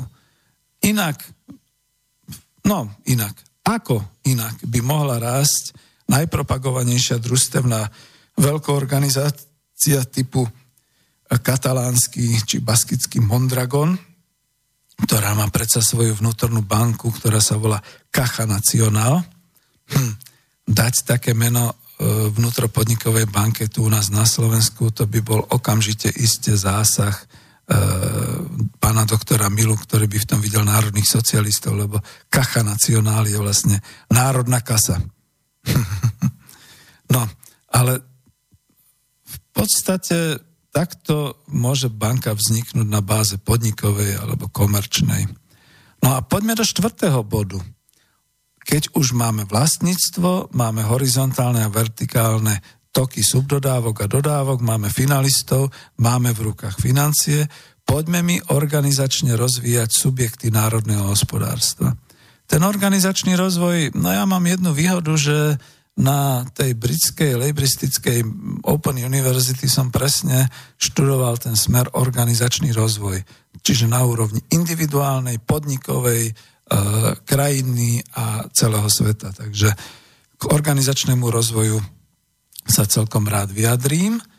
My by sme sa totiž to museli vrátiť tam, kde sme museli vzhľadom k dokonalej tsunami tých importov ukončiť naše prepojenia a to tých dodávateľsko-odberateľských vzťahov Československého národného hospodárstva. Keď výrobca finálu zistil vtedy, že mu už subdodávateľia nič nedodajú, lebo krátkodobo do privatizácie im je lepšie celú produkciu, povedzme, jednorázovo predať, povedzme, polskej firme handľovej, keď zistil, že tradičný vývozca sa začína orientovať na vývoj, povedzme, vojenských prebytkov Československej ľudovej armády a jeho tovary ktoré dovtedy ako bral a e, dával ich, zakomponovával do svojich tovarov na tie z vysoká kašle. Keď teda taký ten náš e, výrobca zistil, že banka, ktorá mu doteraz prefinancovala zložité kontrakty, povedzme na nejaký juhoamerický kontinent, teraz financuje keťasov, ktorí dovážajú nejaké stolové PC 386 a podobne, v podstate nemá možnosť riešiť a financovať svoj vývoz. Takto zostali stáť napríklad naše cestné stroje, vzete zlučenec, v podstate nech ich e, chceli v Argentíne, nech ich chceli v Pobalti, nech ich chceli kupovať po stovkách, nemal ich kto vyrábať a zafinancovať. No a takto sa nám rozsypali tie pevné dodávateľsko-odberateľské väzby, a po privatizácii podnikov sa už nikdy viac neobnovili. Vrátiť sa teda môžeme už dnes ani nie tak v nadvezovaní na tie staré väzby hospodárske, e, vertikálne, horizontálne, ale e, museli by sme sa viac vrátiť do filozofie subdodávateľov a generálneho dodávateľa, čiže finalizátora. A zase je tu tá filozofia, ktorú najlepšie v praxi dokázal inžinier ekonomie Andrej Babiš, inžinier zahraničného obchodu. Najprv vytvoril pevné dodávateľsko-odberateľské vzťahy po vertikálnej stránke, teda z hora dolu, a z dola hore, skôr by som povedal, od výroby hnojív, to bola ten pôvodný agrofert, cez agropodniky až ku výrobe potravín, až ku potravinárstvu samotnému. Potom začal budovať poctivo štruktúru horizontálnych vzťahov, čiže vodorovných, teda výroba mesa, hydinové hovedzie, výroba chleba, penám, výroba údenín z mesa a rôznych polotovarov, až po konzervárne a potravinársky priemysel vôbec a to rozmiestnil horizontálne už po Českej republike aj po Slovensku. Škoda, že ma nevypočul v tom roku 2011, keď sa potom dal na politickú dráhu. Vtedy som ešte s ním mal kontakt a upozorňoval som ho, že mal obchod onedlho bude vládnuť prvovýrobcom a bude monopolizovať prístup cez obchodné siete. Vidíte, no tam ma neposluchol, aj tak ho mám rád. No. Šiel do politiky, tam ho nemám rád, a dnes by možno nejaké babiš obchodné reťazce existovali a pekne by prosperovali a, a platili by do štátneho rozpočtu ako domáce obchodné reťazce. My v podstate, neviem ako v Čechách, ale na Slovensku už domáce obchodné reťazce nemáme. Sice koop jednoty sa chvália, že sú, O, ale predovšetkým nie sú družstvami, už sú to súkromné akciové spoločnosti. No dobre, konec irónie. Ak máte prepojené v národnom hospodárstve i dnes v roku 2019 vertikálne, teda z hora nadol, od e, výskumu, vývoja k zhotoveniu a dodávkam výrobku, výrobku až po finál, nejakú výrobkovú oblasť, ak máte technologickú oblasť a ak ju máte prepojenú aj horizontálne, teda v reťazci výroba, dodávka, predaj, služba, nič vás nerozhodí a globálny trh vám môže byť aj dnes v roku 2019 ukradnutý. Ja len márne skúpa, skúmam, že či je na Slovensku nejaká takáto firma, nejaký finalista. Kedysi dávno to bol, povedzme, Matador Púchov. Matador akciová spoločnosť Púchov, ktorá vyrába pneumatiky, pre prvé sady automobilov, kedysi dávno Volkswagen a ďalšie. A mal vlastnú gumárenskú výrobu a v Gumonke a všelikde a mal vlastnú strojárskú výrobu, výrobu, kde sa vyrábali teda tie pufery, tie e, stroje, kde sa teda tvarovali, vykrajovali a potom nafúkovali pneumatiky do toho tvaru, ako ich už my poznáme a podobne. Toto všetko vlastne mal. Potom 51% bolo v 2008 predaných do kontinentálu ja už teraz neovládam, ako to momentálne je. Viem, že strojárske firmy Matador ešte existujú, pravdepodobne sa stali subdodávateľmi pre Continental a že Matador vyrába pneumatiky, ale ako ďalej to je hm, ťažko. Ak v malej krajine, ako je Slovensko, rozviniete svoje výrobne, spracovanie, skladovanie, distribúciu po jednotlivých krajoch, potom dokonca po 89 okresoch, ba až po jednotlivé obce, sem už potom žiadny Kaufland, Lidl ani Bila alebo iné zastupické firmy sa nedostanú. Lebo naši ľudia sú pohodlní, prídu na nákup veľmi ako, teraz si zvykli chodiť autami alebo verejnou hromadnou dopravou do tých veľkocentier, ale ak naši ľudia pochopia, že síce je to tovar, ktorý je o niečo drahší v úvodzovkách ako tie uh, dumpingové ceny z, zo zliav a podobne z tých korporácií a z tých všelijakých tých, tých za, za, ako sa tomu hovorí, za, zoznamov zapisovaných a podobne.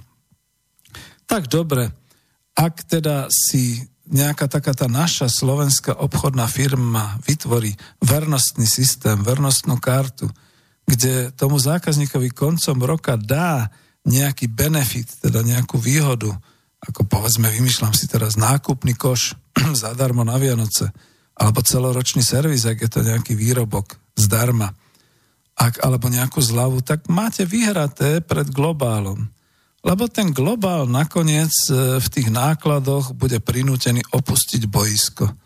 A Veď sa tak už aj stalo, ako nikto mi nenamieta, ale veď sa tak stalo, či sa to nestalo Delvite v konkurenčnom zápise, zápase. Carrefouru, či sa to nestalo. Predtým ešte dávno tej americkej firme, rôznym to filiálkam výrobcu.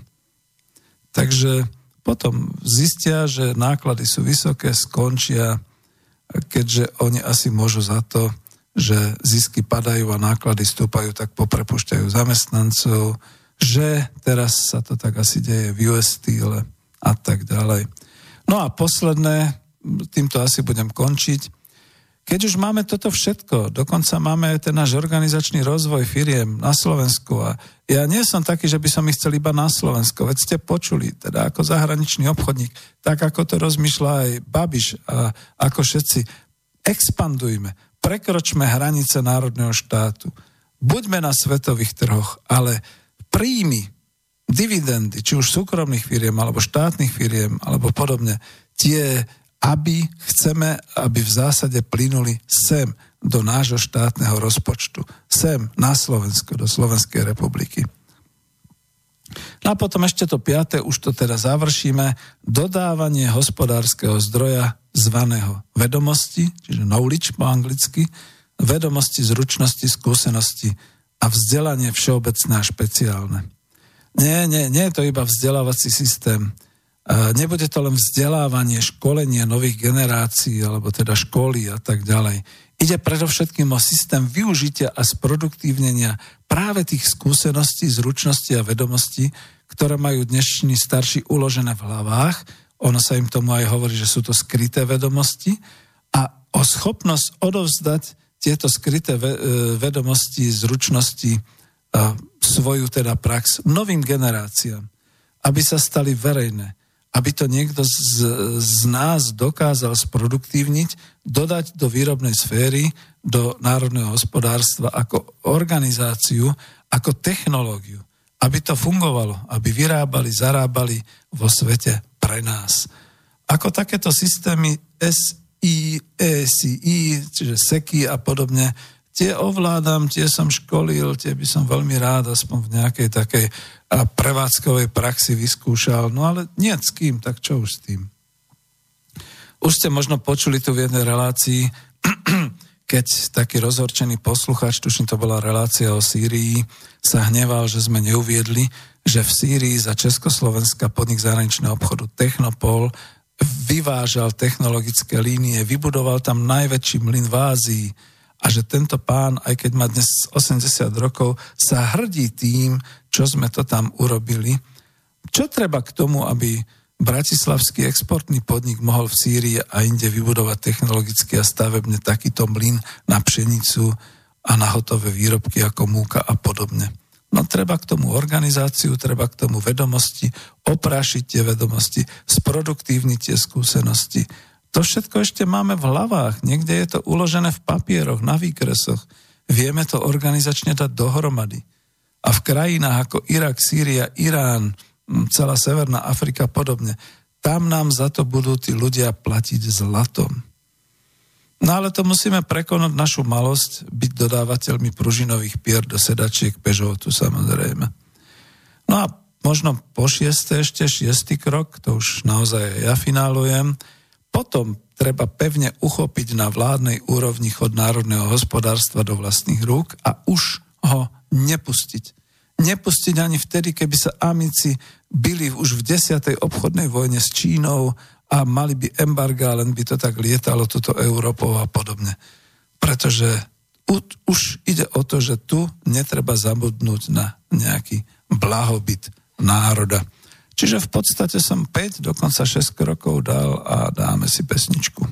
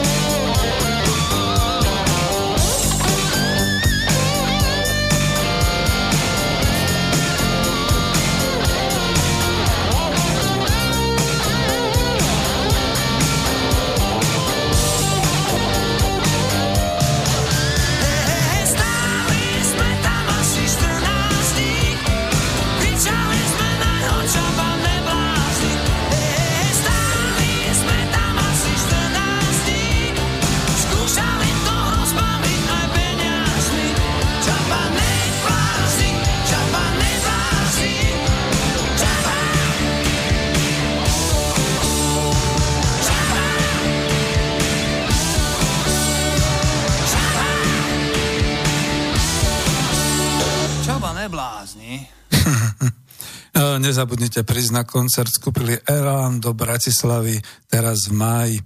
Ale nepropagujem ich skôr, ako keby mi hovorili Čaba neblázni. Ja bláznim a preto ešte raz zopakujem, že čo sme to dnes tieto dve hodiny hovorili. Je to východisko pre riešenie toho problému, ktorý teraz zadávajú bezmocní politici. Čo robiť? so Slovenskom, s hospodárstvom a podobne. Takže zopakujem veľmi rýchle, ako profesor, že? Čiže východiska pre riešenie. Za prvé, dostať vlastníctvo do rúk štátu alebo do rúk verejnej samozprávy a vlastníctvo v rukách slovenských podnikateľov a výrobných samozpráv nám zabezpečí to, že príjmy do štátneho rozpočtu budú prichádzať 100% a nielen v nejakých tých žmolkoch, nejakých 10% a koľko to máme, 19% a menej z odvodov a podobných vecí. Za druhé, musíme tvoriť horizontálne výrobné väzby vo výrobe, vo výrobnej spotrebe a potom aj v spotrebe tovarov pre spotrebiteľov špeciálne tvorbu dodávateľského odberateľských vzťahov napríklad pre potravinársky, farmaceutický, textilný a všelijaký ďalší priemysel. Po tretie, keď už toto budeme mať, musíme kontrolovať a disponovať finančnou stránkou národného hospodárstva a hospodárenia pre rozvoj národohospodárskeho komplexu. Skutočne to musíme robiť bez ohľadu na to, či budeme uvažovať o vlastnej mene, o kontrole eura na našom území, o všelijakých takýchto možnostiach a mať teda povedzme aj e, komerčné banky a tak ďalej. Po štvrté, zabezpečiť silný organizačný rozvoj subjektov národného hospodárstva. Nebáť sa do nich investovať. Bojovať s Bruselom, e, keď budú kričať, že uprednostňujeme a všelijaké takéto reči. Veď oni nás deregulovali. Veď oni nám prikázali zničiť vlastné polnohospodárstvo a podobné veci. Tak teraz sa budeme brániť. Po piate, dodávať hospodársky zdroj, ktorý sa volá vedomosti, čiže knowledge, čiže zručnosti, skúsenosti a vzdelávanie špeciálne aj všeobecné, tým spôsobom, že to nebudú iba rozvoj vzdelávania, aj rozvoj vzdelávania, ale že budú postupy, ktoré sú definované v každej veľkej firme, kde sú teda tie praktiky tých najlepších, kde, kde sa učia best practices, a, a všetky takéto veci, aby odovzdávali jedni druhým svoje skúsenosti, svoje vedomosti a sproduktívňovali ich do praxe. Iba takým spôsobom naozaj dokážeme zabezpečiť a rozvíjať naše národné hospodárstvo. A ešte som tam mal to posledné, že šieste a potom pevne uchopiť na vládnej úrovni chod národného hospodárstva do vlastných rúk, nedať si už do toho kibicovať nejakými korporáciami, oligarchami, všelikým iným a už e, ten rozvoj e, národného hospodárstva nepustiť z rúk, aj keby tu boli neviem koľké vojny, kde sa amici budú byť s Číňanmi a všeličo podobne, pretože predovšetkým nesmieme zabúdať na blahobyt nášho ľudu, nášho národa. A ja to doplním ako varovanie ešte od pána Jana Kellera zo Sumraku sociálneho štátu. Budem to čítať, nie, strana 99. Čítam. Sociálna zodpovednosť podnikov sa v podmienkach zostranej konkurencie stáva pre firmy brzdou vo zvyšovaní ich konkurencieschopnosti na svetových trhoch a tak svoju konkurencieschopnosť posilňujú pomocou stratégie vonkajšej a vnútornej flexibility – rozumej pružnosti manipulovať s pracovnou silou. Vonkajšia flexibilita pritom znamená, že firma prechádza z hierarchickej formy organizácie na formu sieťovú, kde je stabilné jadro zamestnancov, centrum riadenia, to je väčšinou v zahraničí, a je prepojené sieťovo v sérii pružne sa obmiňajúcich subdodávateľských subjektov. To je presne to, čím trpíme momentálne my tu v, slovenskej, v ekonomike na Slovensku. Tieto ale už nie sú zamestnancami firmy. Celá konkurencia a neistota trhov, všetky tie výkyvy v objednávkach a v cenách sa presúva na týchto subdodávateľov. S prejevodným javom v oblasti práce je potom náraz neplnohodnotných pracovných zmluv, vysoké riziko, no neplnohodnotné pracovné zmluvy, to sú tie dočasné e, agentúry zamestnávania a podobne, vysoké riziko nezamestnanosti na perifériách firemných sietí a my sme také periférium, napriek tomu, že si naši politici hovoria, že sme jadrom. A vážený, takto sa to správa u nás v roku 2019 a pretože sa blíži ďalšia hospodárska kríza, klesajú objednávky, klesá HDP, už celkom oficiálne mnohí hovoria, že je zle, tak ak toto vybuchne na Slovensku, tak nám hrozí od júna 2019 v ekonomike na Slovensku obrovský prúser. My nie sme vôbec pripravení na takéto veci. No a ešte k tomu teda, čo ešte teda hovoril pán Keller. Stratégia vnútornej pružnosti firmy spočíva v tom, že firmy formujú svoj vlastný personál tak, aby pružne reagoval na meniace sa rýchle požiadavky trhov a cenou za to je eliminácia tých, ktorí už nie sú schopní sa rýchlo prispôsobiť. Hm? Ako keby som hovoril zo súčasnosti z Bratislavy a ďalších uh, firiem. To je hlavná príčina, že nefunguje podniková funkcia sociálnej integrácie pracovníkov do kolektívu. Firmy fungujú ako stroje, ako mechanizmy na vytváranie sociálnej zraniteľnosti a vylučovania ľudí z práce. Tu sa vytvára hlavná sociálna nespravodlivosť už nielen v príjmoch, lebo nepotrebujú dlhoročného pracanta a odborníka, keďže práve teraz nie sú objednávky na jeho typ práce, služby, produktu, tak sa ho zbavíme aj keď vieme, že vo svojom veku sa už nikde nezamestná a je špičkovým fachmanom, ktorého vyvzdelanie a zapracovanie kedy si stálo strašné 100 tisíce eur. Ale my sme ho kúpili za jednu mzdu a povieme mu a von, pretože sa nám nehodí. To je tá vnútorná stratégia sociálnej pružnosti firmy a to je tá sociálna nespravodlivosť vo vnútri firmy. Tým sa absolútne nikto nezaoberá, pretože tomu ľudia nerozumejú. Ani vlády, ani predstavitelia ministerstva práce a tak ďalej. Takže takto. Uh, hovorí sa, ja už teraz skončím, mám nejaké 2-3 minúty. Nezamestnanosť je vraj na ústupe v Slovenskej republike. Sme po 4,9% a pán minister Richter Jasa hovorí, že to stlačia po 4,5%. Lenže ako sa vyjadril pán Machunka z Asociácie zamestnávateľských zväzov, nerobia už len tí, ktorí nie sú použiteľní v súčasnom biznise. A čo to je byť použiteľný v súčasnom biznise? To povedal obrovskú pravdu. Slečna šlapka z ulice je dneska oveľa vhodnejšia do súčasného slovenského biznisu ako žena 50+, plus, poctivo pracujúca za minimálnu mzdu, rovnako ako 20-ročný chalam prskajúci od zábavy a četu v startupových apkách, či poskakujúci okolo pásu automobilového väčšného outputu, než pán 55+, plus, ktorý síce má obrovské skúsenosti a zručnosti, ale nemá tú správnu kondíciu, preto je pre náš súčasný biznis nepoužiteľný. Dnes sa percentuálny ukazovateľ nezamestnanosti stal rovnako prázdnym plechovým obalom, lesklým a nezničiteľným ako ukazovateľ HDP, hrubého domáceho produktu. Nič neukazuje o skutočnosti. A keď nám pán Páleník hovorí, že vôbec nie sú zohľadnené regionálne rozdiely, keď povedzme v okrese Rimavská sobota je 18% nezamestnanosť, ak ľudia chcú, musia do prácov E, za prácou do Žiliny 250 km vzdialenej, do Bratislavy 280 km vzdialenej. Tak čo to je? Nezamestnanosť, ukazovatele nezamestnanosti sú poriadne skreslené, vôbec nič nehovoria o tom, ako je to v súčasnosti. Máme falošné údaje a na nich staviame falošné ilúzie, pán predseda vlády Pelegrini. Tak ako to bude ďalej? Ja tým končím, lebo už som veľmi rozhorčený a myslím, že som povedal, čo som chcel. Ďakujem vám, že ste nás počúvali. Do počutia. Táto relácia vznikla za podpory dobrovoľných príspevkov našich poslucháčov. I ty sa k ním môžeš pridať. Viac informácií nájdeš na www.slobodnyvysielac.sk Ďakujeme.